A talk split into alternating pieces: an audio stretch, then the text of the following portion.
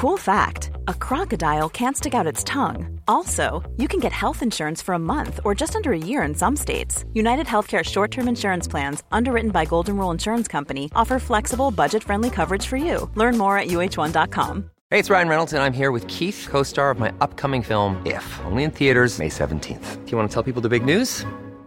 All right, I'll do it. Sign up now and you'll get unlimited for $15 a month and 6 months of Paramount Plus Essential Plan on us. MintMobile.com/switch. Upfront payment of $45 equivalent to $15 per month. Unlimited over 40 gigabytes per month. Face lower speeds. Videos at 480p. Active Mint customers by 531.24 get 6 months of Paramount Plus Essential Plan. Auto renews after 6 months. Offer ends May 31st, 2024. Separate Paramount Plus registration required. Terms and conditions apply if rated PG. Burrow is a furniture company known for timeless design and thoughtful construction. And free shipping. And that extends to their outdoor collection. Their outdoor furniture is built to withstand the elements, featuring rust-proof stainless steel hardware, weather-ready teak, and quick-dry foam cushions. For Memorial Day, get 15% off your Burrow purchase at burrow.com/acast, and up to 25% off outdoor. That's up to 25% off outdoor furniture at burrow.com/acast. Bienvenue sur le podcast du Raisin et des papilles, le podcast qui vous parle du vin et de l'art de vivre en Alsace. Le bon vin, celui que tu bois avec tes copains, celui qui te donne des émotions. Vous aurez aussi nos coups de gueule et nos coups de cœur. Ouh là là. On va faire le trou normand, le calvadis sous les graisses, l'estomac creuse et il n'y a plus qu'à continuer. Ah bon ? Voilà, monsieur. Oui. Mais comment on boit ça ? Du sec. Allez. Moi c'est Mika, bienvenue dans cet épisode de Raisin et des papilles. Bienvenue dans cet épisode du Raisin et des papilles. Alors avant tout, je voulais dédier cet épisode avec ma frangine, lui dire que dans ces moments un petit peu difficiles, je serai avec elle. Voilà, j'avais envie de lui dédier cet épisode là, parce qu'à un moment donné, il faut donner de l'amour et de la force aux gens. Et puis voilà, on est finalement comme les vins nature et les vignerons nature, nous sommes des gens résilients et on se relève toujours, donc big up à ma frangine. Alors aujourd'hui, j'ai eu un message il y a quelques semaines. S'il y a vraiment un message dont je ne m'attendais pas, c'était celui-là. Soudain, mon Facebook s'est ouvert. Salut Mika. Salut. Écoute, finalement, j'ai un peu réfléchi. Je serais pas contre de faire un épisode. Mais voilà, je veux pas le faire tout seul parce que ça fait 2 ans. Que je le saoule. Mais à la Summerfest, j'ai rien dit. Je me suis dit à un moment donné, on me dit non, j'insiste pas non plus. Et puis finalement, c'est arrivé et je suis très content parce qu'il est là en face de moi. Donc je suis parti, je suis sorti à Bar. Je suis à Saint-Pierre. Je suis chez un vigneron, je crois qu'on peut faire difficilement plus libre que lui. En tout cas, il a la liberté de faire ce qu'il aime et il s'est jamais... Il a toujours refusé de s'enfermer dans une appellation ou quoi que ce soit. Et il a invité un de ses copains qui fait depuis quelques années des bières, des vins, de l'hydromel, un autre fou. Mais bizarrement, alors c'est son pote, ce que je ne savais pas. C'est pour ça que j'ai dit tiens, ça serait drôle quand il m'a dit ouais, mais j'aimerais bien le faire avec lui. Alors la première personne, si je vous dis... Adulte Terre, je précise bien. Si je vous dis Red Zeppelin, je crois qu'il est peut-être fan de Led Zeppelin. Il est un peu punk. Prends le micro. Dis bonjour aux gens. Qui es-tu ? Salut tout le monde. c'est Lambert Spielmann. Alors nous sommes chez Lambert Spielmann. Alors comment est-ce que tu vas ? Non, ça va super. On est avec toi depuis 3 petites heures là, et donc on a pris le temps de se détendre et de faire connaissance. Donc c'est cool. Ça va super bien. Ouais, on a un peu refait le monde, on a un peu c'est bien de refaire le monde avec des gens qu'on aime. Je sais que t'es pas très à l'aise avec les interviews, donc tu vas te détendre, on va faire passer, on va boire des coups et en fait le but c'est simplement de parler de toi et de ce que tu aimes et passe le micro à ton voisin. Et... Qui es-tu ? Eh ben, salut tout le monde, c'est Émilien, donc de Raisin Sauvage, voilà. Alors, Raisin Sauvage, qui est une SAS, alors il a précisé dans un autre podcast que c'était une SAS. Exactement, exactement. Ça m'avait marqué, ça m'a même fait rire. Bah, j'ai commencé par du négoce, donc effectivement, une des formes sociétaires avec lesquelles tu peux commencer à faire ça, c'est la SAS. Je n'ai pas eu la chance de trouver l'opportunité de louer des vignes en Alsace dès ma première année d'installation. Donc 2 années de négoce avant de trouver 1,5 hectare à louer. Alors je vais commencer, on va commencer par Émilien puisqu'il a le micro. Je voudrais que tu me parles déjà, alors on va parler un peu de ton parcours. D'où il vient Émilien ? Bien, pas d'ici. Paradoxalement, non, pas d'ici. Je ne suis pas alsacien. Je suis né à Besançon, donc je suis franc-comtois. Je suis arrivé en Alsace pour faire l'école hôtelière, donc depuis le début de mes années lycée. J'ai fait 4 ans d'école hôtelière. Ensuite, je suis allé me perdre une année à Rouffach en BTS technico-commercial, ce qui m'a permis de mettre un premier pied dans le vin. Et ensuite, je suis parti travailler 6 ans de restauration. J'ai fini 3 ans en sommellerie sur Mulhouse, où j'ai découvert les vins nature et je me suis rendu compte que j'avais plus de choses en commun avec les vignerons chez lesquels j'allais déguster qu'avec les gens que je servais quotidiennement au restaurant. Ah, j'aimerais bien te voir en costume, costume 3 pièces, cintré avec ta coupe punk, ça devait être très drôle. T'avais les cheveux à l'époque. La coupe punk est venue après, oui, bien sûr. Cheveux, une photo. Je veux voir. Il y en a, mais c'est trouvable. Hein. C'est quoi Émilien avec des cheveux, ça, tu l'as vu ?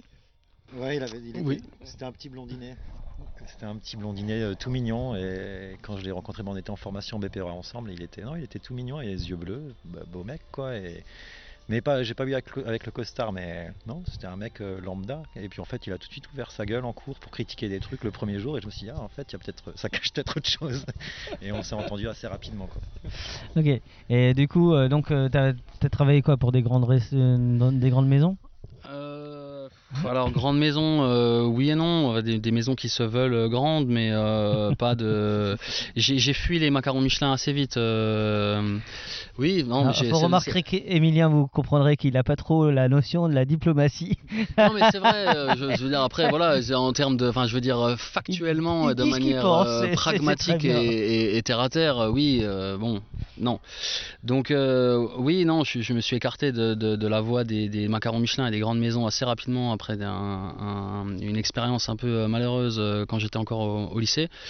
Mais ensuite non, pour des tables gastro, j'ai bossé au château d'Isambord à Rouffach, j'ai bossé à la Palette à Wettolsheim, à la Closerie à Ilzac, enfin je suis toujours resté en Alsace, et effectivement ce dernier poste à la Closerie en sommellerie m'a permis de faire la bascule. Je suis parti 1 an à l'école en BPREA à Rouffach, donc en formation pour adultes, 1 an, où j'ai rencontré Lambert et où ensuite je suis parti bosser dans le vignoble, et où j'ai commencé à monter le négoce en pluriactivité à côté de mon temps plein d'ouvriers viticoles. Alors on va passer à Lambert, comme ça on va passer à chaque fois. Le lien est fait avant votre rencontre. Il était comment le Lambert enfant ? Le Lambert enfant ? Je pense que j'étais un gentil petit garçon. T'as besoin de te convaincre. Enfant, à partir de quand en fait? Parce qu'à l'adolescence. Après, t'as fait de l'enfance, mais plutôt, c'est quoi ton parcours avant d'avoir domaine in black? Pas enfant quoi. Ado. Moi, je suis arrivé sur le tard en fait.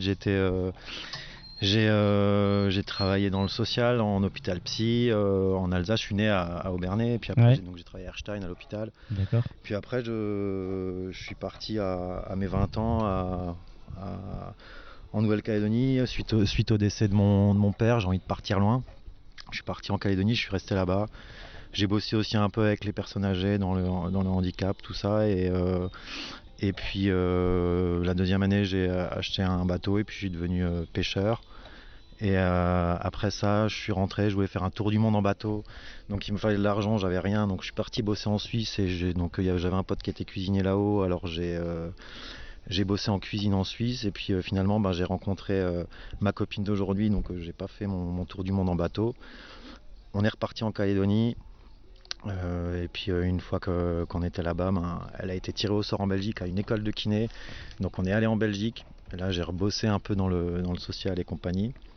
Et c'est là-bas en fait que j'en ai eu ras-le-bol de ce monde-là, donc du social, des soins, où ça manque de moyens, ça manque de matériel, voilà, c'était pas que pendant le Covid que ça existait, c'était déjà avant. Évidemment. Et puis j'ai rencontré en fait une partie de la famille de ma copine et près de Saumur. Et du coup, on partait là-bas en vacances et puis j'ai rencontré une clique de vignerons par là-bas qui faisaient du nature.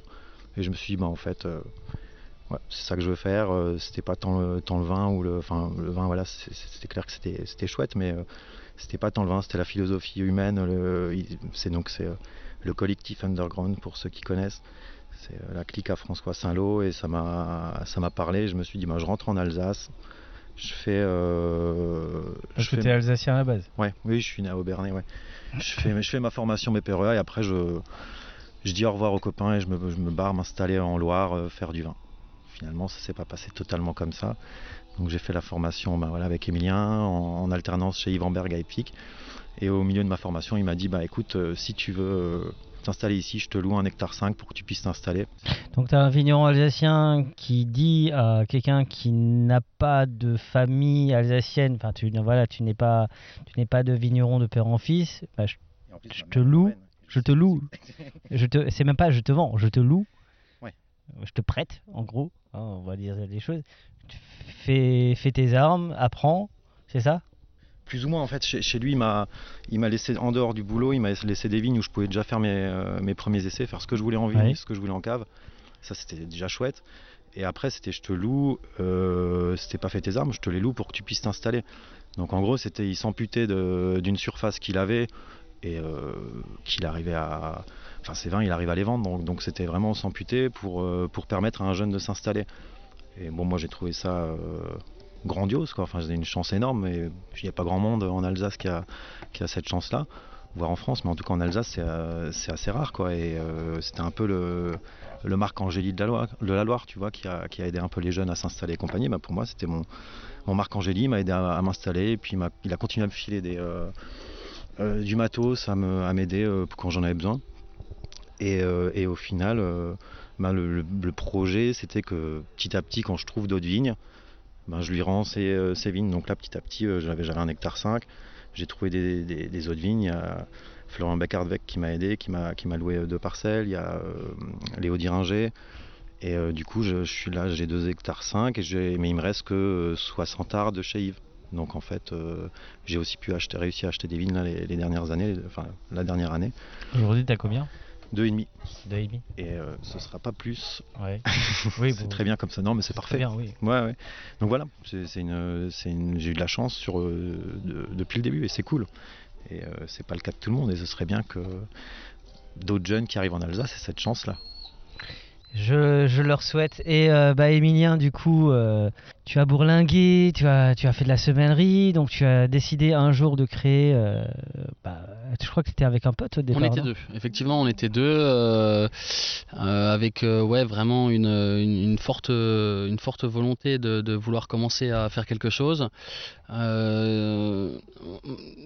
Heureusement qu'il était là, heureusement que Jean était là au début. Parce que moi je partais vraiment bille en tête de commencer par louer des vignes, je voulais pas entendre parler de négoce et ouais c'est lui qui a réussi à me travailler au corps et à me faire changer d'avis en me disant mais mec bon oui je comprends voilà les vignes, faire les choses en entier, boucler la boucle mais regarde tu trouves rien, on n'y arrive pas, ça fait déjà 2 ans que tu cherches parce qu'on a lancé le négoce en 2019 et moi j'ai commencé à chercher vraiment juste après les vendanges 17 donc de 2 mercato de vignes après les vendanges 17 et après les vendanges 18 j'ai cherché à louer des vignes, donc on avait commencé à faire du pinard ensemble en vendangeant des raisins sur des vignes abandonnées, ce qu'il y a beaucoup dans le secteur où nous on est on va dire niveau de Colmar autour de Sigolsheim, problème d'héritage systématiquement sur toutes les parcelles.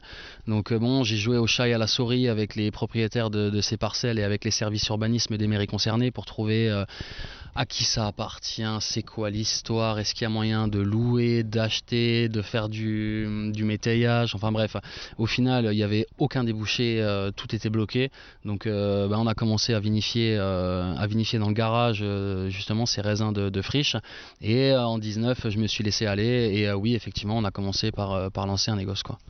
Alors, pour les gens qui ne savent pas trop les mots, c'est quoi un négoce ? Un négoce, c'est... en fait, tu achètes des raisins. Donc, le terme officiel en termes... au niveau de législation, c'est négociant vinificateur. Tu achètes des raisins, tu les vinifies, tu mets en bouteille et tu vends sous ton nom. Voilà. Ok, donc ça veut dire que tu peux acheter des raisins partout en France. Exactement. Tu n'es pas obligé pas comme un vigneron qui est dans l'appellation, qui doit utiliser les raisins qui sont autorisés, c'est ça ? Exactement. Et je dirais même au-delà de ça, même des raisins de toute l'Europe. Nous, on s'est cantonné au début à la France, parce qu'en termes de législation et de lourdeur administrative, c'est déjà suffisamment pesant quand tu veux travailler des raisins d'autres régions ou même de ta région. Si en plus tu veux commencer à traverser le Rhin pour aller chercher des Müller-Turgot en Allemagne, ou alors descendre en Espagne pour choper des vignes centenaires, ce qui chez nous n'existe pas, pas ou plus en tout cas, oui effectivement tu peux, mais on s'est cantonné à la France pour le début quoi. D'accord, donc les raisins sauvages sont arrivés quand, c'est quoi, c'est 2019 hein, c'est ça ? Exactement, oui, okay. On a monté la boîte 22 juillet 19, on a fait deux vendanges à 2, 19 et 20 okay. En négoce, pluriactif, à temps plein. Okay. Et ensuite j'ai signé 1,5 hectare en loc après les vendanges 2020, donc, d'accord. Vraiment l'hiver de 2020-2021. Okay. Et c'est là que Jean a choisi d'arrêter le négoce, de ne pas me suivre sur les vignes et d'arrêter le négoce pour pouvoir se concentrer plus sur le domaine dans lequel on travaillait tous les deux, qui est Geschicht à Hammerschwihr. Mmh. Donc lui, il est resté chez Geschicht où il a pu s'épanouir dans d'autres choses comme cette année formation de traction animale.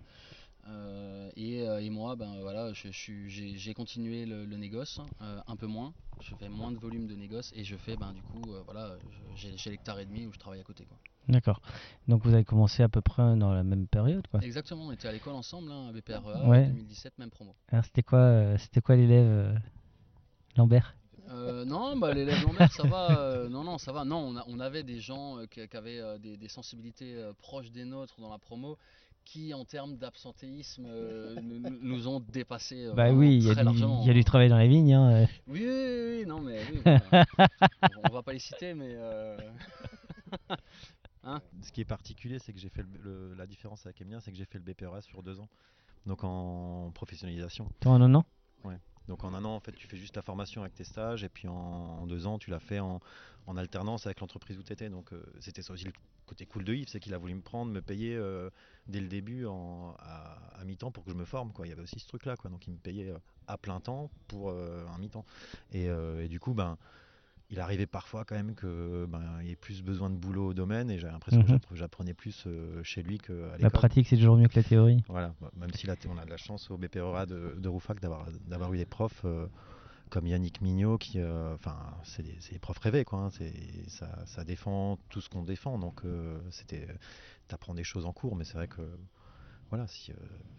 au domaine chez Yves, je préférais être là qu'assis sur une chaise, avoir mal aux fesses et écouter les gens parler quoi. Et du coup, avant que je te pose la question sur les débuts de ton domaine, était comment l'élève Émilien ? Sortait les dossiers un peu là. Ouais, il était réfractaire à tout. Ah ouais. C'est le premier jour où je l'ai vu, c'est ce que je disais avant, c'est le premier jour où je l'ai vu. Il a commencé à gueuler. Je sais même plus ce que c'est cette histoire. C'est, je crois, une histoire de mettre de foutre de l'eau dans le vin. En fait, tu avais dit un truc comme ça, ouais. Putain, mais il y en a marre. Tous ces mecs qui font ceci ou cela et qui peuvent balancer de la flotte dans le vin. Et là, moi, j'étais en train de dormir sur ma chaise et j'avais les yeux. Je le regardais. Je fais ah, mais nous, on va être copains, je crois. Et il était un peu comme ça. Et puis après. C'est aussi des potes avec qui on était aussi avec Anaïs Fanti derrière Hortense qui sera là, j'espère bientôt, mais des personnes avec des sensibilités proches des nôtres, mais c'est des gens avec qui, justement, vu qu'on a des sensibilités proches, le midi, on avait les mêmes passions. C'était de boire des bonnes bouteilles et puis de et donc tu te retrouvais, tu parlais de plein de trucs. Donc tu t'entends directement bien avec ces gens-là. Donc Émilien, il était comment à l'école? Il était, j'ai pas envie de dire comme moi, mais on avait le. Puis l'alcool parfois ça facilite. Hein. Ouais, voilà, là, les choses étaient simples en fait. Avec modération, messieurs, dames, oui, évidemment, oui, comme toujours. Du coup, toi, donc 2019, tu t'installes. Comment ça se passe? Parle-moi ton premier millésime. Alors, à 2019, je m'installe pas tout de suite parce que je débatte d'abord bosser un peu chez Christophe Finollob. Il fallait que, vu que j'ai fait mon truc. Pourquoi je suis pas surpris de ça? Non, mais c'est parce qu'il a bien voulu de moi en fait. Ah, bah oui, ça, oui. En fait, j'ai voulu faire les demandes des JA. J'avais pas vraiment un sou, donc j'ai fait les demandes des JA. Et t'as pris le pire là, ouais. Ou le mieux, je sais pas comment. C'est bientôt fini, au bout de 4-5 ans je crois que c'est fini. Mais du coup, il fallait que j'ai deux expériences dans le vin. Et ma première expérience, c'était au final les 2 ans et demi passés chez Yves. Et puis et j'ai cherché 2 mois avant de m'installer une maison qui voulait bien de moi. Et Christophe a gentiment accepté. Et en fait là ça changeait tout parce que j'arrivais chez un mec qui faisait du vin nature. Yves faisait pas de vin nature avant, il me laissait faire ce que je voulais, donc moi j'en faisais en discretos chez lui, mais Christophe, chez lui j'ai appris on a fait juste de la taille, mais j'ai appris les fins de soirée où on buvait des coups, et en fait c'était pas juste boire des coups, on a énormément échangé, il m'a conforté sur plein de trucs, et son côté commercial, il m'a appris ce côté-là que je pense que j'ai toujours pas, mais il m'a appris plein de trucs, donc c'était vraiment cool. Et après, j'ai trouvé ici mon petit... Le commercial, le joker du commercial. Toujours ça, le commercial, bon avec les soirées. Ouais. Mais puis après, j'ai trouvé ici, là où on est, chez moi, un petit un hangar sur le Bon Coin, à 500 euros hors taxe, où il n'y avait jamais de vin qui avait été fait dedans, et je me suis installé là, et puis après, tout roulé. Après la première année, j'ai continué à bosser chez Yves, à mi-temps, et... La deuxième année, quand j'ai commencé à avoir du vin à vendre et des étiquetages à faire et compagnie, j'ai arrêté chez Yves et puis je me suis juste mis à 100% au domaine, quoi. Mmh. Ouais, pour moi, c'est l'un des plus beaux moments de ce podcast. Ça restera quand même Christophe, toujours le sourire, toujours le plaisir de partager. Juste, il s'est jamais pris pour un vigneron, tu sais, qui parfois te prend de haut. Non, c'est juste le plaisir de partager et qu'il y ait des gens à 10h ou à 22h, ils goûtent avec eux. Ouais. Je voudrais pas être à la place de son foie parfois, je me dis, mon Dieu. Mais ouais, ça reste... Mais il boit que des bonnes choses. Donc, je l'ai toujours vu sourire, jamais négatif. Ça fait du bien. Et je trouve que c'est des personnes comme ça qui... Ouais, finalement te disent que c'est top la vie, quoi. Toi, tes premiers vins, moi je me rappelle, j'avais goûté Time Bomb, il me semble que c'était à une Sommerfest 2019 me semble-t-il, il n'y en avait pas en 2020, donc c'est des 2019. Oui, clairement. La Sommerfest en 19, on était au. Mais c'était encore les raisins sociaux, hein, c'est ça. Ouais. On était encore dans les kiwis à la Summer, et vu qu'on a lancé la boîte, vraiment la même semaine en fait, on était à la Sommerfest. Plus pour une vision, pour que les gens sachent apprennent qu'effectivement on avait lancé quelque chose et qu'on était là, qu'on existait. Mais du coup, on n'a pas fait goûter on a fait goûter des vins justement qu'on avait vinifiés dans le garage, issus de vignes de friche, quoi. Voilà. Mais sauf que Raisin Sauvage, c'est pas que du vin. Non, ça l'est plus. Ça l'a été officiellement les 2 premières années où j'ai fait des expérimentations de bière à côté des vinifs de vin, mais en conso perso, et la bière vraiment à échelle, on va dire commerciale, c'est rentré pour le premier millésime 2021. Mmh. Voilà. Où à l'hiver 2020 j'ai brassé 3 barriques après les vendanges, j'ai brassé 3 barriques et je les ai laissées entre 8 et 10 mois en élevage, et après avec les fruits de la récolte 21, les fruits sauvages de la récolte 21, parce que j'ai pas de verger et j'achète pas de fruits, donc tout ce qui est dans la bière c'est que les fruits sauvages chopés majoritairement sur des arbres communaux en bordure de parcelles, de routes, de rivières, de champs, tout ce qu'ils trouvent, hein. En Alsace, il y a largement suffisamment de matière en termes d'arbres fruitiers non exploités pour faire des expériences et au-delà de l'expérience pour offrir une nouvelle vision et autre chose aux gens, quoi. Voilà. Aujourd'hui, parce qu'on est dans un pays, on aime bien les étiquettes. T'es quoi? T'es vigneron, brasseur? Mais Comment tu définirais quelqu'un qui s'y connaît pas, les raisins sauvages, c'est quoi? Il n'y a pas de définition. Enfin, je veux dire, ouais, c'est impossible de rentrer dans une case. Je suis pas vigneron et enfin. Je suis vigneron, oui, je coche la définition. Je veux dire, ouais, j'ai des vignes, je produis mes raisins et je les transforme en vin aujourd'hui, donc ça rentre dans la catégorie vigneron. Donc je peux avoir l'étiquette du vigneron. Je peux aussi avoir l'étiquette du brasseur parce que bon, bah voilà, je fais quand même pas mal de bières.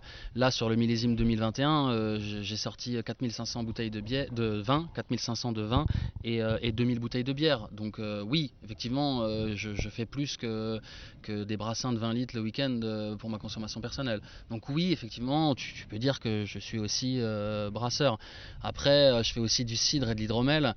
Bon, est-ce que je mérite l'étiquette de druide pour l'hydromel ou cidriculteur pour Panoramix. Pour le cidre, je suis pas sûr, mais manque un peu de barbe. Voilà. je pense. Non, mais après, ouais, voilà, moi ce qui me botte, c'est la fermentation. C'est ce qui se passe. C'est ce qui se passe, et qu'on. En fait, c'est vraiment ça ta passion, c'est la fermentation. C'est tout ça. C'est ça, parce que ce soit avec le vin, la bière, le cidre ou l'hydromel, ça gardera toujours une part de magie et une part que la technique ne peut pas contrôler. Parce que bon, bah voilà, tout est nature. Que ce soit le vin, la bière, le cidre, l'hydromel, il n'y a rien qui est rajouté à aucun moment. La question s'est posée le premier millésime, voilà, première cuvée. J'ai eu des difficultés sur le premier vin qu'on a fait en 19. On a eu des difficultés sur le premier vin qu'on a fait en 19. La question s'est posée, est-ce qu'on sulfite pas? Bon, on s'est dit qu'on n'allait pas sulfiter parce que bon, bah voilà, c'était plus ou moins notre philosophie.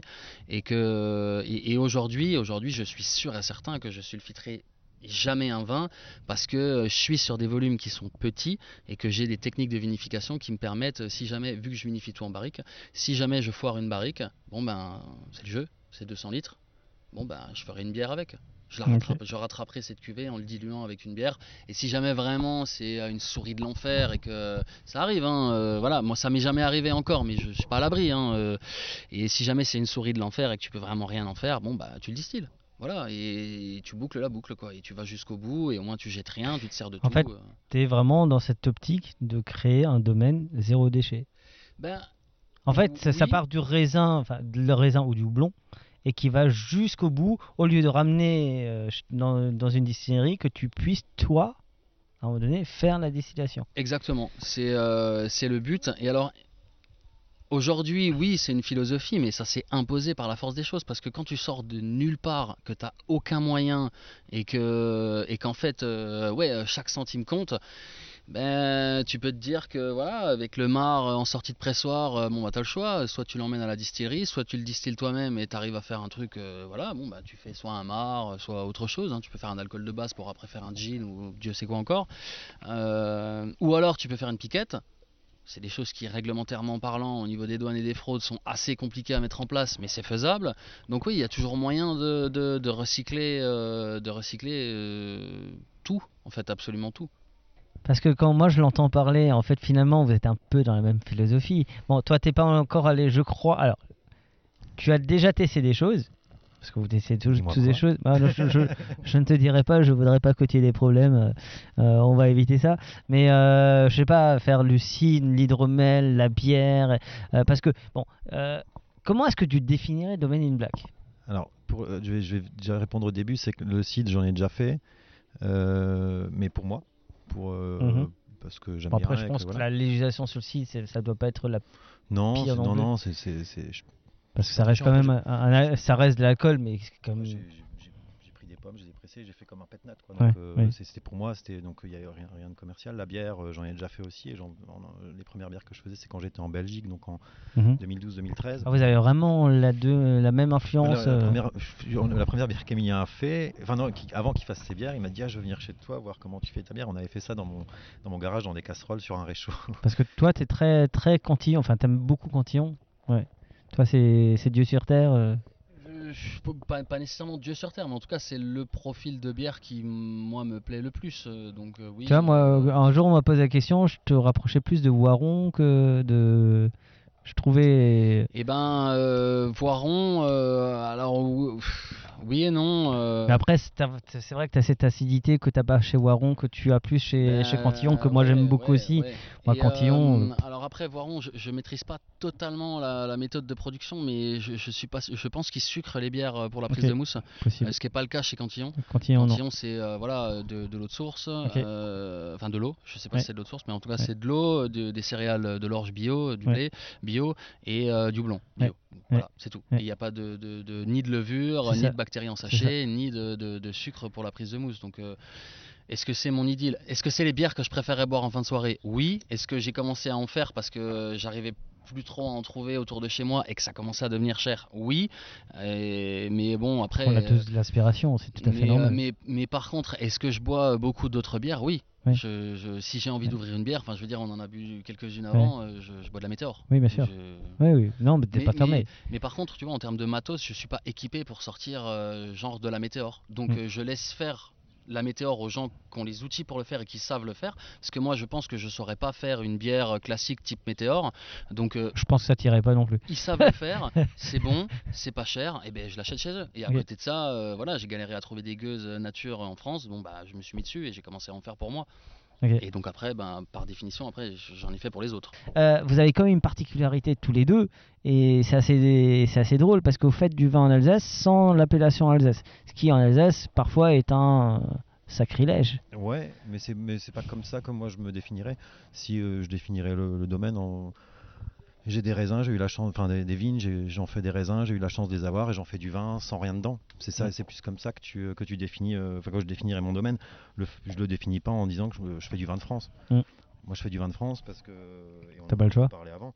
Si, j'ai le choix, je pourrais faire du vin, mais j'adhère pas du tout à ce qui...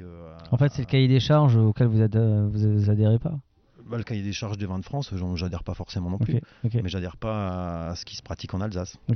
Parce que voilà, on peut parler si tu veux des nouveaux trucs, des projets d'irrigation et compagnie. Moi, j'adhère pas à ça. Et puis, j'avais surtout pas envie en m'installant. Moi non plus.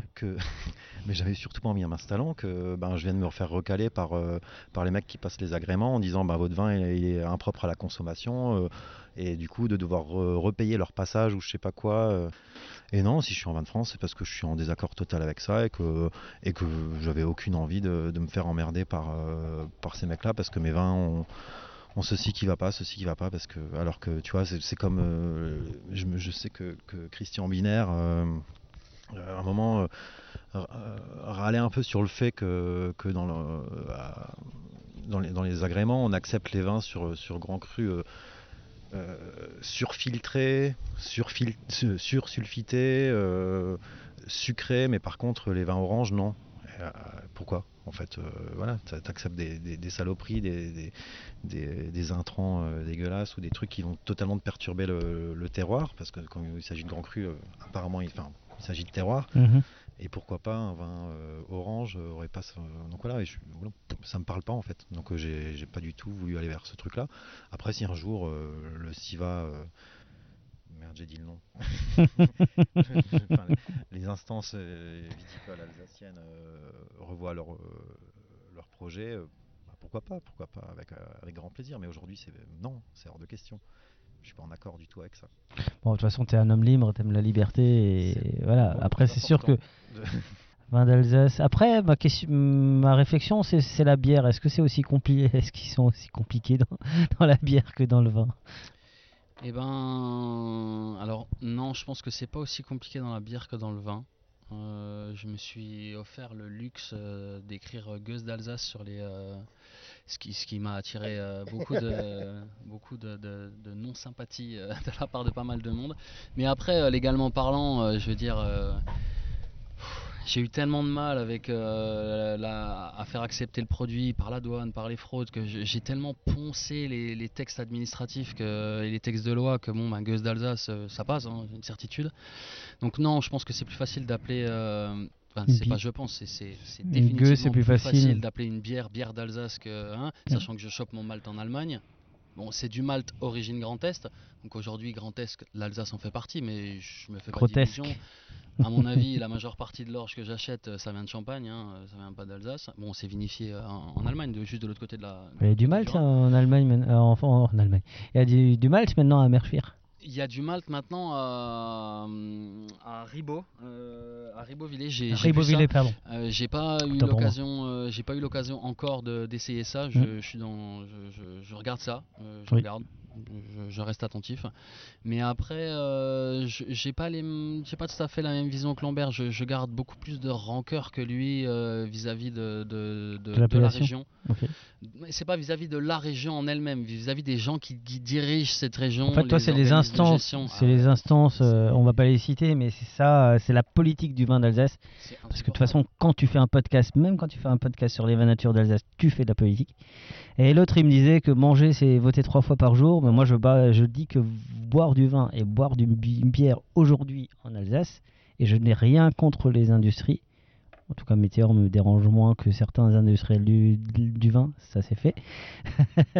Mais en fait, c'est de la politique aussi qu'on fait, quoi. C'est un choix, on choisit. Clairement. Et quand j'ai vu les... je sais pas si des bâtons dans les roues c'est la bonne expression, mais en tout cas vraiment j'ai reçu aucune aide de rien du tout des organismes de gestion, et on parle même pas d'argent et de subvention, hein, parce que bon, je finirai par le marquer sur les bouteilles, mais vin non subventionné, hein, c'est clair et net. Je remplissais pas les bonnes cases pour avoir droit à un bifton de l'État. Je pense que vous êtes nombreux à remarquer ça dessus. Mais non, vraiment... Ouais, je suis pas sûr que ça passe par les fraudes. Hein. Les organismes de gestion de cette région, non, c'est juste impossible. C'est juste impossible. Quand j'ai demandé aux responsables, c'est pas, tu demandes pas au guichetier, quoi. Quand tu demandes aux responsables la liste, le mailing des comment t'appelles ça, des délégués de syndicats vignerons de chaque village, je voulais le nom du responsable du banc viticole de chaque village entre Rouffach et Saint-Hippolyte, pour vraiment juste envoyer un mail et dire voilà, j'ai fait le parcours JA, je cherche des vignes à louer, est-ce que sur ta commune il y a quelque chose? S'il y a quelque chose, tu me le fais savoir. Je voulais juste le mail de ces gens-là pour leur faire parvenir cette demande.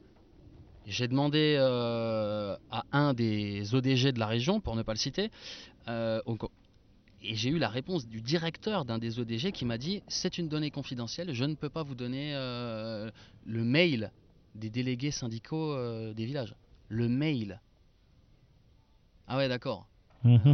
Et avec ça, l'Alsace, c'est une région en plein renouveau où on aide les jeunes à s'installer. Arrêtez de vous foutre de la gueule du monde, sérieusement. Non, ça, je le garde entre air la gorge. Et donc, du coup, je ne veux plus jamais entendre parler d'AOC, quoi que ce soit.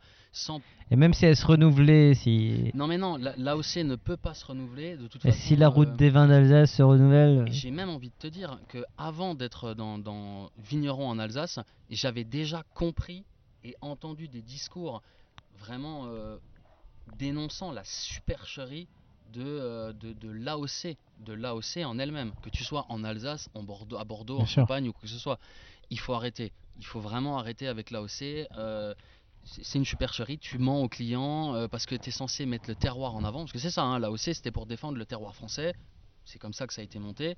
Mais quand tu vois qu'au final, un Riesling, il est vinifié de la même manière à Thann, à Marlenheim, en Australie, en Amérique du Sud, ou Dieu sait où encore dans le monde, quand tu vois que c'est les mêmes levures, les mêmes doses de sulfite, les mêmes enzymes, les mêmes correctifs de goût, c'est tout pareil. Il y a les mêmes choses dans les vins. Comment tu peux dire qu'après c'est un terroir ? En fait, tu es comme comme un vigneron, on m'a dit, le Riesling, il vient bien de quelque part. Et en fait, le quelque part, on n'en parle jamais. Du lieu-dit, de l'endroit où il a poussé.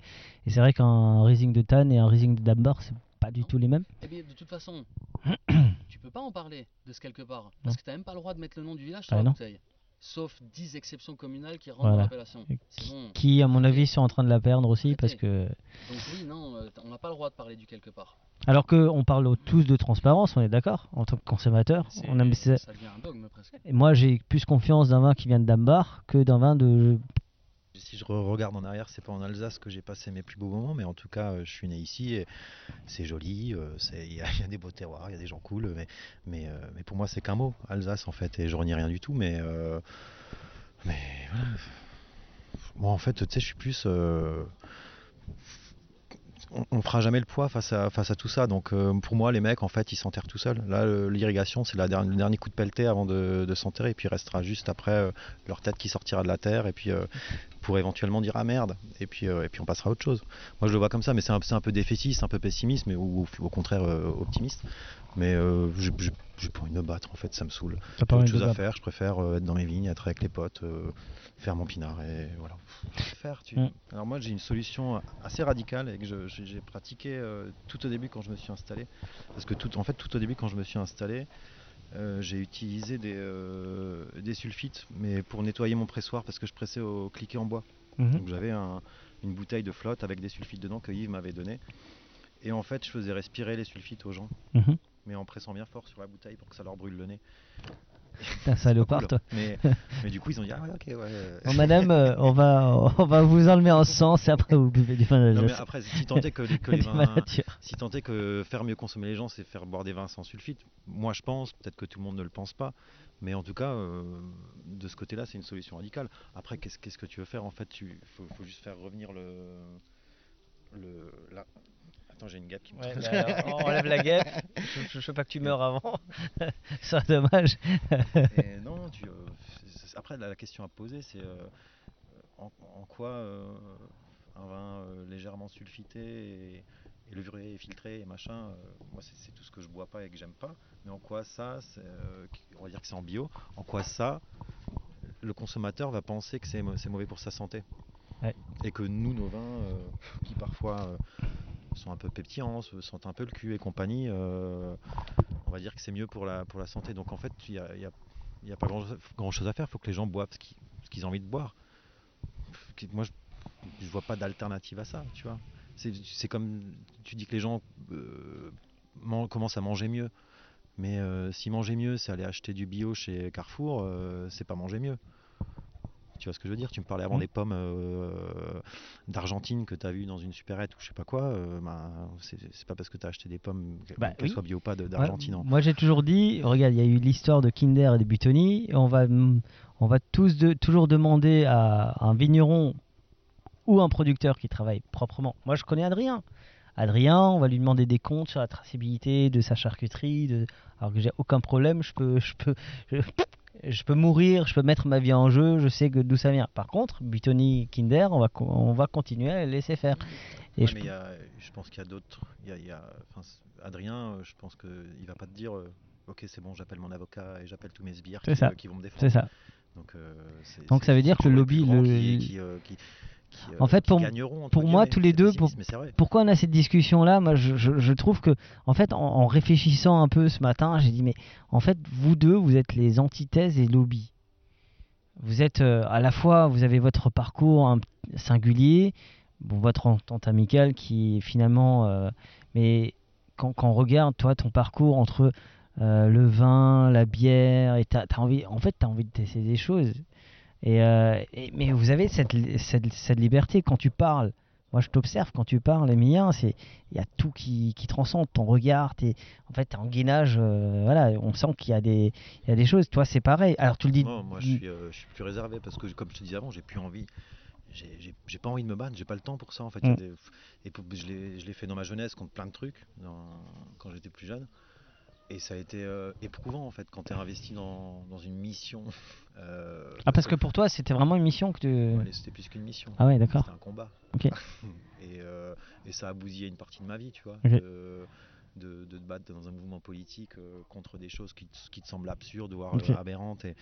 Et en fait, quand tu fais ça, moi j'ai en fait, si tu veux, de mes 15 ans et 20 ans, j'ai fait que ça.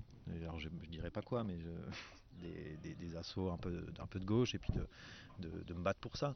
Et en fait, je remarque que mes 15 ans, mes 20 ans, où tu es censé être dans l'adolescence et avoir de la joie de partout, ben, tu n'as vécu que dans la haine, tu vois. Et donc, je me suis barré en Calédonie, ça a été plus ou moins torché, il y a toujours le truc qui trotte dans la tête. Mais aujourd'hui, j'ai pas envie d'être dans la haine, tu vois, je fais du pinard, j'ai envie de m'amuser, d'être... Il y a des gens qui viennent ici, on discute, mon entreprise arrive à vivre et puis voilà, je me prends pas la tête, j'ai pas le temps pour ça. Mais je comprends et je suis content qu'il y ait des gens comme Émilien qui la haine comme ça. Comme moi, en fait, quand j'écoute Émilien aujourd'hui, j'ai l'impression de me voir moi il y a T'as quel âge? 30, 34. Mais voilà, en fait, moi, c'est cette singularité qui me plaît chez vous deux, c'est cette liberté. Et toi, je crois que cette notion de liberté, j'ai l'impression que plus tu avances dans Raisin Sauvage, dans tes convictions, dans ton... J'ai l'impression que tu assumes de plus en plus ce que tu fais et cette singularité, cette liberté que tu as. Non ? Oui, bah... Après, je pense que ça vient tout seul. Enfin, tu vois, c'est... Voilà, tu fais tes premiers tests, ça marche ou pas. D'ailleurs, parce que bon, il y a eu des ratés, hein. Il y a eu des ratés aussi bien sur le vin que sur la bière. Et oui, ça te rend à la fois rater des cuvées, ça te rend humble et en même temps ça te libère parce que bon voilà, franchement, tu sais que des fois, tu peux pas toujours tout contrôler et que voilà, oui, effectivement, ça te. À partir du moment où tu arrives à lâcher prise et à dire bon, bah, si ça foire, hein, voilà, c'est comme ça. Si ça foire, c'est que ça devait foirer. Tu peux pas contrôler la nature. Si tu veux contrôler la nature, c'est du conventionnel, c'est pas du nature. Donc pour toi, mettre du sulfite, c'est un échec? Ben, c'est même pas que c'est un échec, c'est la volonté de vouloir asservir le vivant. Tu ne peux pas asservir le vivant, c'est pas possible. Ça n'est pas possible. Donc pour toi, le vin, c'est du raisin. C'est tout. Okay. C'est tout. Et des papilles. Voilà. Et il y a des fois, c'est très bon. Il y a des fois, c'est bon. Il y a des fois, c'est pas bon. Dans le vin nature, le vin nature, c'est comme le vin conventionnel. Il y a des choses qui sont plutôt cool.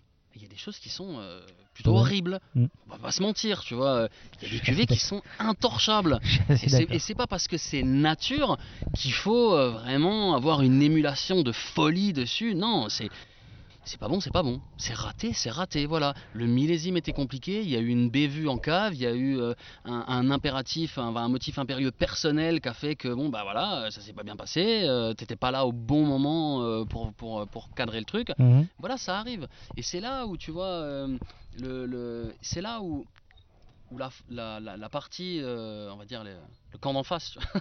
Non, mais c'est là que vraiment les gens qui font de la vinification conventionnelle voient le vin nature d'un mauvais œil. C'est parce qu'ils voient que même des cuvées nature, tu peux trouver, même des cuvées nature ratées, tu peux trouver des émulations de folie et derrière des spéculations totalement folles.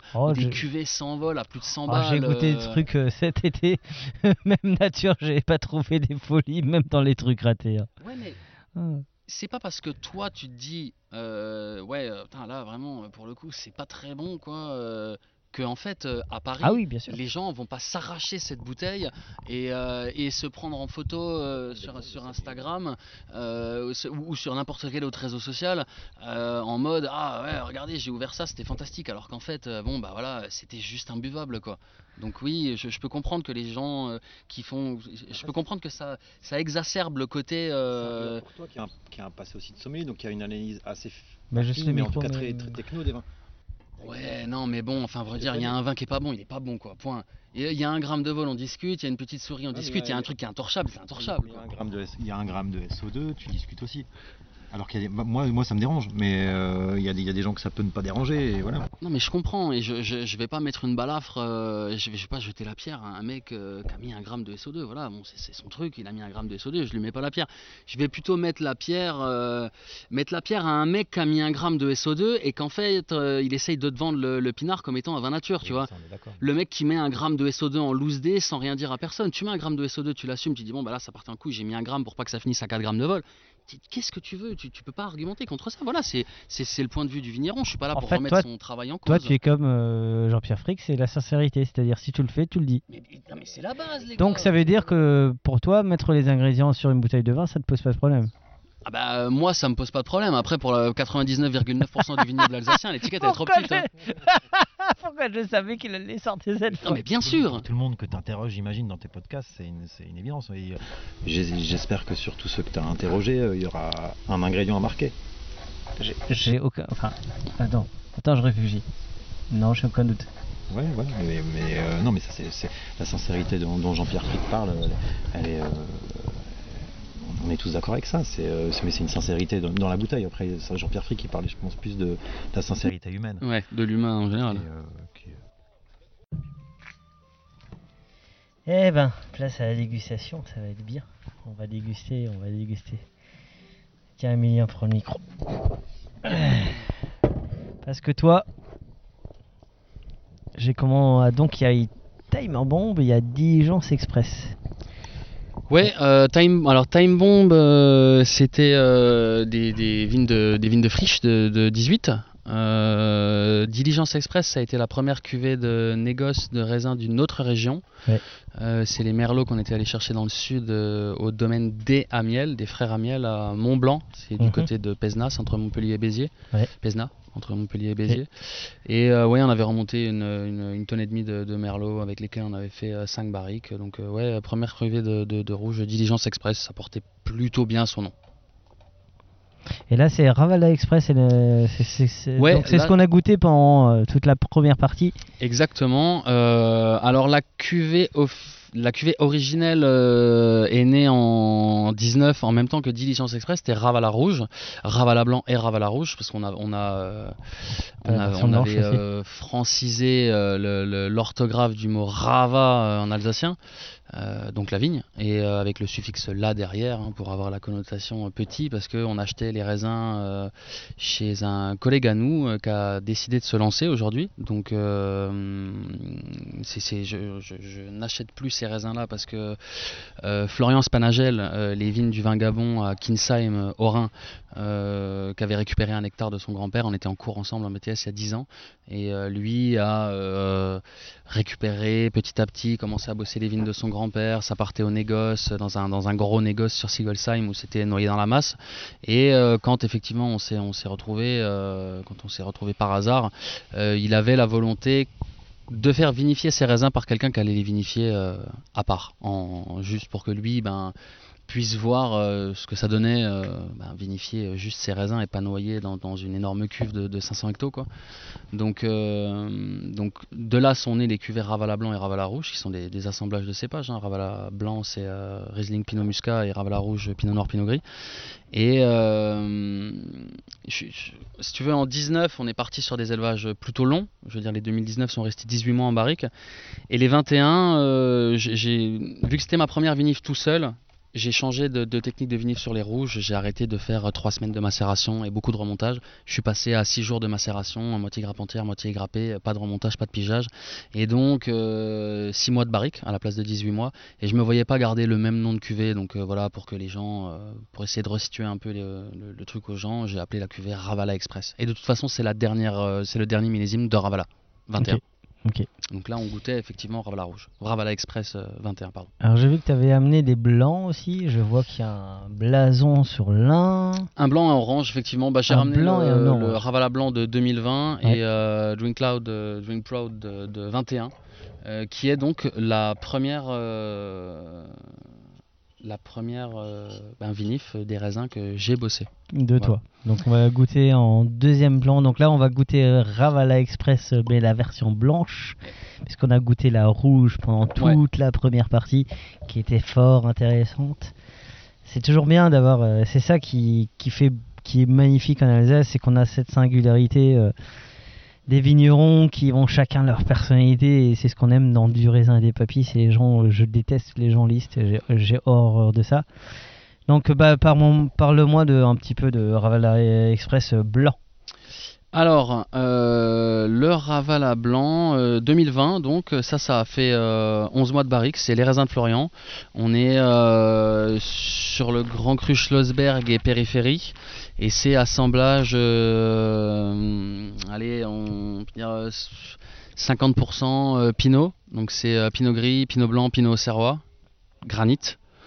Vu que tu es sur le Grand Cru Schlossberg et la périphérie, donc tu es sur vraiment du granit dur, c'est pas du sable, c'est vraiment de la roche, c'est un terroir très pauvre, très drainant, en terrasse, difficile à travailler, il n'y a rien à bouffer, la vigne elle est en stress hydrique tous les ans, C'est vraiment des terroirs qui sont plus des terroirs d'avenir pour l'Alsace, on va pas se mentir, hein. Il fait de plus en plus chaud, il y a de moins en moins de flotte. Enfin, cette année, c'est vraiment l'exemple parfait d'un millésime super compliqué pour ce type de terroir. Et donc avec les 50% de Pinot, il y a allez, 40% de Riesling et 10% de Muscat. Et le Muscat est macéré 10 jours. Okay. 6 jours, pardon. Je trouve que l'aromatique, elle est incroyable. On sort la floralité. Moi, j'étais parti sur du Gewürz, tu vois. Moi, je me suis dit, le côté un peu en amertume en fin de bouche. Ouais. Ben, je pense que l'amertume est ramenée par le petit passage de macération égrappé. Bon, après c'est 6 jours, hein, mais bon, ça marque quand même. Et aromatiquement, surtout pour le muscat. De toute façon, le muscat, dès que t'en mets quelque part, il peut pas s'empêcher d'en foutre partout, hein. C'est 10% alors que t'as l'impression que c'est 50 aromatiquement parlant. Mais voilà, 11 mois de barrique, histoire de le laisser se poser et d'avoir un truc. Non, moi je trouve ça léger. Je trouve c'est. Déjà le choix de la bouteille me plaît beaucoup. Déjà on voit la couleur, moi je trouve. Alors il y a beaucoup de débats sur le côté bouteille blanche. Moi j'aime bien parce que je trouve que le fait de voir la couleur du vin, alors peut-être ça fait peur, mais moi ça me rassure plutôt. Ben, au moins il n'y a pas d'esbrouf. On raconte pas d'histoire. Voilà. Et tu vois ce qu'il y a dedans. C'est le mec il est dans le magasin, s'il n'a pas envie d'avoir un vin qui est trouble, il prend pas cette bouteille là. C'est ça. Dire là, tu peux pas tricher quoi. Toi tu filtres pas du tout. Hein. Ah non, je fais toutes les mises en bouteille à la main, à la chèvre à 6 becs, donc non, il y a aucun intrant chimique, mais il y a aucune intervention technique. Je veux dire, ouais, il n'y a pas d'osmose inverse ou que c'est quoi encore, de filtration, que ce soit plaque, Kiesel, filtration stérile, rien du tout. Je me rappelle que Time Bomb m'avait bien, d'ailleurs, cette année-là, à la Summerfest, où je connaissais encore personne, c'était vraiment le vin. D'ailleurs, j'en parle encore aujourd'hui, je ne suis pas capable de donner d'autres noms de vins que j'ai goûté parce que celui-là, je trouvais qu'il avait. Je trouve que t'as cette prétention et en même temps cette humilité de faire des vins qui sont accessibles à tout le monde, qui sont des vins de copains où on sent vraiment que tu as envie de. Tu cherches pas à faire une épreuve de philosophie avec tes vins. Eh ben, tu vois, au début, sur le premier millésime. Tu voulais faire Socrate. Non, mais pas 20 canons, mais le fait d'avoir des élevages à 18 mois de barrique, ça. J'ai pas ni l'adjectif ni l'adverbe, mais ça rend sérieux les vins quoi. Vraiment 18 mois sur lit, c'est plus un canon après quoi. Aujourd'hui je fais l'année dernière sur les 4400 kills que j'ai sortis, j'ai gardé 300 bouteilles de vin sérieux. Après le reste c'est du vin élevé, élevage court et moins de. Moins d'élevage, donc moins de sérieux sur les vins. Je trouve que vraiment l'élevage assagit le vin et lui donne un côté, en termes de dégustation, mais plus sérieux quoi. Alors que parce que tu quand tu passes, après c'est les connotations que moi j'ai en termes de dégustation, mais un vin où tu vas avoir un côté un peu autolyse, où tu vas sentir qu'il y a de l'élevage, pas en termes de boisé, hein, mais en termes d'élevage tout court, tu vas perdre petit à petit le côté thiol, vraiment arôme primaire du raisin. Quand tu perds le côté, je trouve, arôme primaire du raisin, tu enlèves le côté un peu. Ce qui aujourd'hui fait l'euphorie du vin nature, c'est le côté glou-glou. Nanana. Donc, oui, c'est sûr, plus tu élèves longtemps, plus moins tu as un glou-glou. Pour moi, hein, basiquement, si tu veux schématiser. Tu n'aimes pas le mot glouglou. Il va me courir après alors. Non, mais glouglou, c'est comme terroir. Ça veut rien dire en fait. Tu mets tout ce que tu veux dedans. C'est le mot fourre-tout par excellence. C'est très à la mode. Alors, oui, et puis. Quand un sommelier qui connaît son job, là je parle d'un endroit bien particulier, c'est chez Thierry Schwartz, qui connaît son job, qui connaît son chef.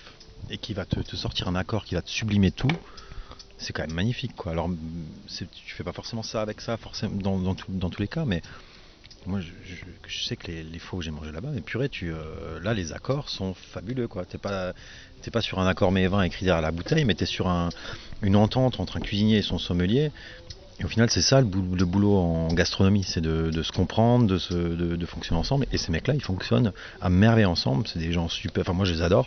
Et on va pas te dire derrière un rouge, là, ben, mange une côte de bœuf ou machin. C'est juste qu'il va trouver le petit truc qui va faire que ça va exploser. Et ça fonctionne à merveille. Mais c'est d'une finesse extraordinaire. Donc, l'accord mes vins, pareil. Je suis du même avis qu'Émilien, ne me lance pas là-dessus, mais c'est pour ça que je fais des accords musique sur mes vins. Mais c'est un peu pour me foutre de la gueule de ça, mais parfois, quand un mec est là pour te faire des accords mes vins sans que ce soit écrit nulle part, mais qu'il le fait juste parce que c'est son job, c'est différent. Moi, ça m'a. Il y a des trucs qui m'ont transcendé. Hein,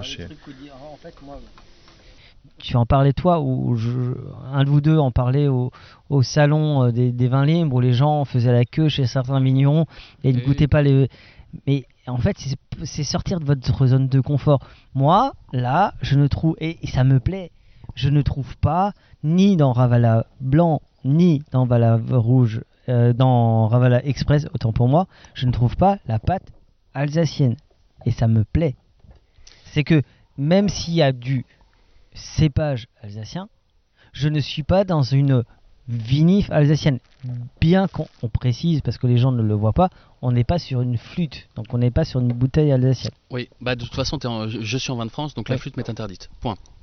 La conversation. Qui est une autre connerie d'ailleurs. C'est un autre débat, hein, mais bon, s'ils veulent garder leur bouteille, bah, qu'ils la gardent. Hein. Voilà, c'est exactement, que tu peux ranger, que tu peux pas mettre dans la porte du frigo, que tu peux pas ranger dans les étagères, ça fait tout le temps chier. Non, bon, ranger une flûte alsacienne, c'est assez compliqué aussi. Non, mais je veux dire, enfin, oui, tu vois qu'elle est hors norme, hors gabarit, on va dire, comparé au reste de la gamme de verre du pays, quoi. Voilà, nord de la vallée du Rhône, il y en a quelques-unes, mais bon, ben, ça court pas les rues non plus, quoi. Mais pour en revenir au glouglou, je pense que ce qui est important, c'est pas de faire que l'un ou que l'autre, c'est de faire ce qui te plaît. Moi, j'aime les vins très sérieux, voilà, pas de déviance, machin. J'aime ça, mais bon, je me suis aussi rendu compte que les gens n'attendaient pas que ça. Et il faut les vins que tu dégustes et il faut les vins que tu bois. Voilà. Il y a des vins à boire et il y a des vins à déguster. C'est deux choses qui sont pour moi plutôt différentes. Et qui sont pas forcément antinomiques. Et je pense que si on avait c'est ce que j'ai. Pour moi, il y a les vins de copains, il y a les vins de gastronomie. Ouais. On revient sur la même chose. Et je pense qu'on se prendrait moins la tête à essayer de. Ça sent la poire. Voilà. En fait, on s'en fout. Si toi tu sens la pomme, je vais te dire que je suis meilleur dégustateur que toi parce que tu sens la pomme et que c'est la poire. La gamme aromatique, c'est vraiment quelque chose qui est très personnel. Moi, c'est. Tu aimes pas. Okay. Tu peux juger de... Qu'est-ce que tu ressens, qu'est-ce que ça t'évoque. Un vin de terroir pourrait pas être un vin de copain. Un vin de terroir peut être un vin de copain. Mais un grand cru. Avec Émilien ici, d'ouvrir des gros skis, enfin qu'on appelle des gros skis. Une macération de grands crus de David Keberley. Moi, je m'en fiche des grands crus. Oui. Tu peux avoir beaucoup plus de fond dans un truc qui n'est pas sur le grand cru. Bien sûr. Mais moi, je te parle même pas de l'Alsace. Tu peux ouvrir on a déjà ouvert des Courtois ensemble. Oui. Moi, j'adore Courtois. Mmh. En Soulagne. Et en fait, le premier verre, tu le bois. T'es là, ouf, explosion, il y a du fond, c'est énorme. Mais en fait, un vin de terroir, il y a tellement de fond, tellement de finesse, de salinité et compagnie, que tu vas le descendre comme un vin de copain. Donc c'est exactement pareil. Bien en fait. Après, est-ce qu'on aime un vin parce que c'est un grand cru ou pas? Non. Ça, on s'en fout royalement. Enfin, moi personnellement, quoi. Je pense. C'est un peu. Il y a un côté un peu mégalo dans le grand cru, en fait. Je pense. Tu sais, c'est ce que tu dis. Si le mec t'explique que c'est un grand cru, il faut qu'il y ait la prestance dans le vin pour que, enfin, ou la prestance du, il faut qu'il y ait le truc pour que ça matche. Mais donc, en gros, selon toi, si tu fais un grand cru, il faut absolument que le vigneron soit sûr de son grand cru. Ouais. Tu peux pas non, mais c'est une question que je te pose. C'est moi l'intervieweur. Mais c'est bien. Mais en fait, moi, je pense que sur les 51 grands crus, pour avoir goûté tous les grands crus et pour ne pas encore les avoir enregistrés tous, mais c'est mon objectif. Et pour moi, il y a des grands crus qui ne devraient pas être sur les grands crus. Il y a des lieux dits, des pseudo, parce qu'ils n'ont toujours pas été au premier cru, pour être précisé. Pour moi, un Riesling Schifferberg de chez Arthur Bohn, mériterait d'être plus grand cru que certains sur le Kitterley ou d'autres. Le Schifferberg, je pense que tout le monde est d'accord là-dessus, c'est un joli terroir, mais ça souffre aussi actuellement, là, même si c'est en hauteur, ça souffre aussi, c'est aussi quasiment du plein sud, j'ai pas envie de dire de bêtises, mais il me semble, c'est plein sud, sur des, donc, du coup sur quand même une base sableuse, quoi. Même si c'est à Reichwald, c'est à 350 mètres d'altitude, ça souffre quand même de la sécheresse. Donc est-ce que les grands crus de demain sont pas les vignes un peu plus argileuses, un peu plus, qui vont conserver un peu de flotte? Parce, au final, si c'est pour avoir des grands crus et en faire des vignes qui crèvent. Non mais ouais, mais là t'es en train de sous-entendre qu'il faudrait que la mentalité des délimitations de grands crus évolue en fonction de la météorologie, en fonction de l'évolution de la météorologie. L'évolution, elle est là depuis 10 ans. Enfin, depuis 20 ans, 40 ans, 30 ans. Ouais, mais attends, les grands crus, c'est quoi? C'est 45, 54? Je me rappelle jamais. 54. Dans les années 50. Ouais, bon, ça n'a jamais bougé. Ouais. Mais voilà, c'est un peu... Oui, si, y a je ne entends pas, je le dis. Non, il y a une première salve dans les années 80 et après il y a une deuxième salve. Au début, ils étaient 21. Tout début, ils étaient 21. Mais bon, est-ce que, en fait, faire du grand vin sur des vignes qui souffrent et qui, d'ailleurs, là, ce que disait Émilien avant, cette année sur le Schloss, tu vois bien que sur Schlossberg, tu vois bien que c'est des vignes qui souffrent, qui sont plein sud, qui sont sur des sables. Est-ce que on devrait pas en... Je suis désolé du terme, mais en finir avec ces grands crus qui au final tu fais plus souffrir une vigne qu'autre chose. Alors il y a des gens qui vont dire que quand une vigne souffre, c'est qu'elle donne le meilleur, elle plonge ses racines, machin et tout. Ouais. Mais c'est pas vrai. Au final, t'as envie d'avoir une vigne vivante.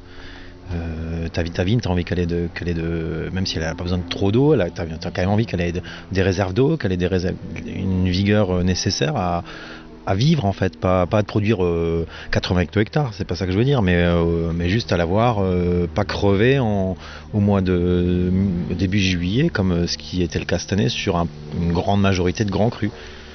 Donc voilà, vive l'argile. Mais en fait, Lambert... Mais est-ce que si tu avais pas des vignes sur le Schifferberg ou sur le schiste ou sur la granite, tu dirais pas l'inverse? J'ai plus de sable que de... J'ai des vignes à Reichwald sur des sables, c'est ce que j'ai acheté d'ailleurs, parce que pour moi, bon, je suis sur le Zollenberg, pas sur le Schifferberg, mais parce que pour moi, c'est des terroirs d'avenir, mais sinon j'ai des vignes à Notalten sur les grès, c'est des sables aussi. Mais après, il faut réfléchir aussi à... Il y a aussi l'orientation des vignes. J'ai des vignes qui sont plein nord, un truc que personne ne voulait, mais aujourd'hui je pense que c'est la base d'avoir des forêts autour, des rivières en dessous, des orientations plein nord et puis des argiles. C'est ce qui est tout le contraire en fait de ce qu'on entendait d'un grand cru avant. Je sais pas ce que t'en penses, mais moi je pense qu'on arrive à un truc où il faut un peu réfléchir à ça et pas qu'à l'irrigation. On passe au second vin là. Le troisième vin, mais feu, on voit ça. Pardon. On voit ça. Alors on va passer à... Ah, j'avoue que l'étiquette m'intrigue. Parce que l'étiquette, elle est entre l'alsacienne et... je dirais... Alors, je vais essayer de deviner. Soit... Non, pour moi, il y a un côté fleur de lys. Ah oui, bah c'est le blason de la Franche-Comté. Hein. Okay. C'est le blason de la Franche-Comté avec le lion. Donc en fait, c'était deux cultures. Exactement. Franc-comtoise et alsacienne. Et ben moi je trouve ça magnifique. Je trouve ça, moi qui suis un peu un régionaliste assumé, moi ça me plaît. Bah il faut goûter. Hop. Bah alors goûtons. Non. À avoir mis un drapeau sur l'étiquette. Oui. Non. Ah non, il y en a un autre. Oui, bah il est là l'autre. Il y a lui, il y a l'autre à Eichhofen. Donc il s'appelle Drink Proud. Exactement. Drink Proud. Oh, putain, exactement. Ouais. C'est un hommage à un album de musique qui doit être de mémoire le deuxième album des Dropkick Murphys, qui est un groupe d'Irlandais immigrés à Boston aux États-Unis, groupe de punk rock de la fin des années 90. L'album s'appelle Sing Loud, Sing Proud. donc grosso merdo, Chantefort-Chantière, si en traduction littérale. Et voilà, Paris pour le vin, c'était pour moi la bonne manière de leur rendre un hommage et de tirer une étiquette plutôt stylée, on va pas se mentir, quoi. Parce que l'étiquette est un repompe de la pochette de l'album. Il y a au-delà du vin ou de l'étiquette, je connais surtout l'album de musique et donc c'est cool. Enfin moi je trouve ça cool. Et l'étiquette j'aime bien. Après moi j'avais mis effectivement comme Émilien disait sur un pet nat, j'avais un pet nat dead, donc c'était avec le logo Punk's Not Dead sur le drapeau la Grande-Bretagne à l'époque, je l'avais mis sur le drapeau alsacien et en fait j'ai un souci avec ce drapeau, je sais pas pourquoi. C'est pas un truc problème d'anti-régionalisme ou quoi, mais je le trouve pas beau en fait ce drapeau. Ah mais il est pas beau. Ouais. Et, bon. et du coup, en fait, je trouve que cette étiquette, alors les gens qui écoutent la voient pas, aurait mieux fait de conserver juste le côté franc-comtois avec le bleu. Je trouve que le drapeau franc-comtois est plus beau que celui alsacien. Bah, c'est comme le ligne avec la peuge là. Voilà. Non, mais puis moi j'aime bien. De toute façon, les faux lauriers faits en vigne et puis avec les tire-bouchons en bas qui tiennent les vignes. Bon, surtout qu'il y a un débat. Ça fait très tatouage en fait. Donc moi c'est vrai que je me suis pas posé la question, mais c'est possible d'être emmerdé légalement parlant avec ça. Je pense que si je suis pas dans l'appellation, avoir un tout petit morceau de drapeau alsacien sur l'étiquette, c'est toi ça prend pas grand chose sur l'étiquette. Parce que ça va prendre 10% de l'étiquette. Mais le drapeau, heureusement, espérons que le drapeau alsacien n'apporte pas aux industriels du vin, parce que sinon, tout sera la merde. Bon. Après, voilà, on va pas se mentir, c'est une cuvée qui a été tirée à 900 quilles. Ça me va plutôt bien, écoute. Ça me va plutôt bien. C'est assemblage de presse directe de Gewürzt et macération de Gewürzt. 6 jours, Grappenbière. Donc c'est 100% Gewürzt. Ouais. Moi je trouve ça magnifique. C'est cool, hein. C'est une macération qui garde quand même un fort profil presse directe avec une grosse acidité. Et non mais c'est plutôt cool pour un. Bon alors après c'est 21, on avait des super acidités, pour ceux qui ont réussi à sauvegarder des raisins en 21, on avait des grosses acidités et c'était plutôt cool, c'était un millésime plutôt agréable à vinifier et qui donne des belles choses en bouteille, donc je suis plutôt satisfait de cette première vinif sur les vignes que j'ai bossé quoi, voilà c'était ça aussi, parce que la première expérience viticole, quand ta première expérience viticole c'est 2021, j'ai perdu la moitié de ma surface en gel en avril et après j'ai dû encore perdre 10% dû au mildiou, chaudement, hein. C'est qu'est chaud quoi, voilà, c'est qu'est chaud, mais non mais bon écoute... 22, je sais pas, on en reparlera quand ce sera en bouteille parce que je redoute un peu les fermentations dès 2022. Maintenant que tu m'as dit que tu fais du cidre, je risque de me retrouver chez toi pour goûter ton cidre. Ouais, parce que moi les cidres en ce moment, putain l'Alsace elle se bouge, hein, c'est bien. Bah ouais mais après, bon. Si tu devais choisir un vin qui te plaît, le vin qui t'a vraiment plu chez lui c'était quoi? Chez Émilien? Ouais. J'ai adoré sa première cuvée Diligence Express, le Merlot, parce qu'en fait c'était ses premiers canons. 2019, 2019 ouais, c'était ses premiers canons, on débutait tous les deux, on était sûr de rien, on savait rien faire, il est descendu ensuite faire le con et puis revenir avec de nuit avec un truc et puis il s'est fait, on peut le dire, chier après tout pressé comme un timbré au drap et compagnie, c'était ça hein, il me semble. Et derrière le résultat était top parce qu'en fait moi des merlots en 100% merlot t'en bois pas trop, tu vois pas ça partout. J'avoue que moi j'ai bien aimé aussi, ouais. Et puis là je crois que j'en ai regouté un il y a un ou deux ans, je sais plus, j'avais regouté un truc comme ça et ça gagne à se bonifier, c'était vraiment bon, c'était vraiment cool. Parce qu'en fait on boit jamais des 100% merlot, à part quand, moi je bois des pétrus constamment, tu vois. Ah. Non mais voilà. C'est le genre de personnage à boire du pétrus, toi. Oui. Ouais. Et du moité chandon aussi, non? Hein? Non. Moité chandon, non. Du ruinard. Oui, du ruinard. Ouais. Voilà. Non mais voilà, en tout cas, c'est vrai que du 100% merlot, tu le vois rarement. On va se prendre des claques. Ouais, si les mecs de ruinard écoutent ton podcast, c'est cool. Je vais faire Michel Drucker. Salut, ruinard. Si tu les écoutes. Non, mais voilà. Ouais, ça. Et puis après, moi, j'aime beaucoup les bières des miens, mais là, tout ce qu'on a goûté, c'est chouette. Ah, et en fait, moi, je m'en fiche un petit peu que ce que je disais avant. Je m'en fiche que les vins me plaisent ou me plaisent pas ou quoi. En fait, t'es avec un copain. T'es avec un copain, ou tu bois des vins de copains. T'aimes bien les gars, t'aimeras bien les vins, en fait. Ça va tout changer. N'oubliez pas de partager et de liker cet épisode. Nous serons diffusés sur Spotify, Deezer, SoundCloud, YouTube. Si vous avez iTunes, mettez 5 étoiles et un commentaire. Enfin, le vin reste de l'alcool.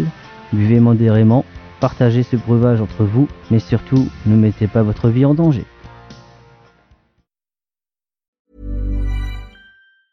Mom deserves the best, and there's no better place to shop for Mother's Day than Whole Foods Market. They're your destination for unbeatable savings, from premium gifts to show-stopping flowers and irresistible desserts. Start by saving 33% with Prime on all body care and candles. Then get a 15-stem bunch of tulips for just $9.99 each with Prime. Round out Mom's menu with festive rosé, irresistible berry chantilly cake, and more special treats. Come celebrate Mother's Day at Whole Foods Market.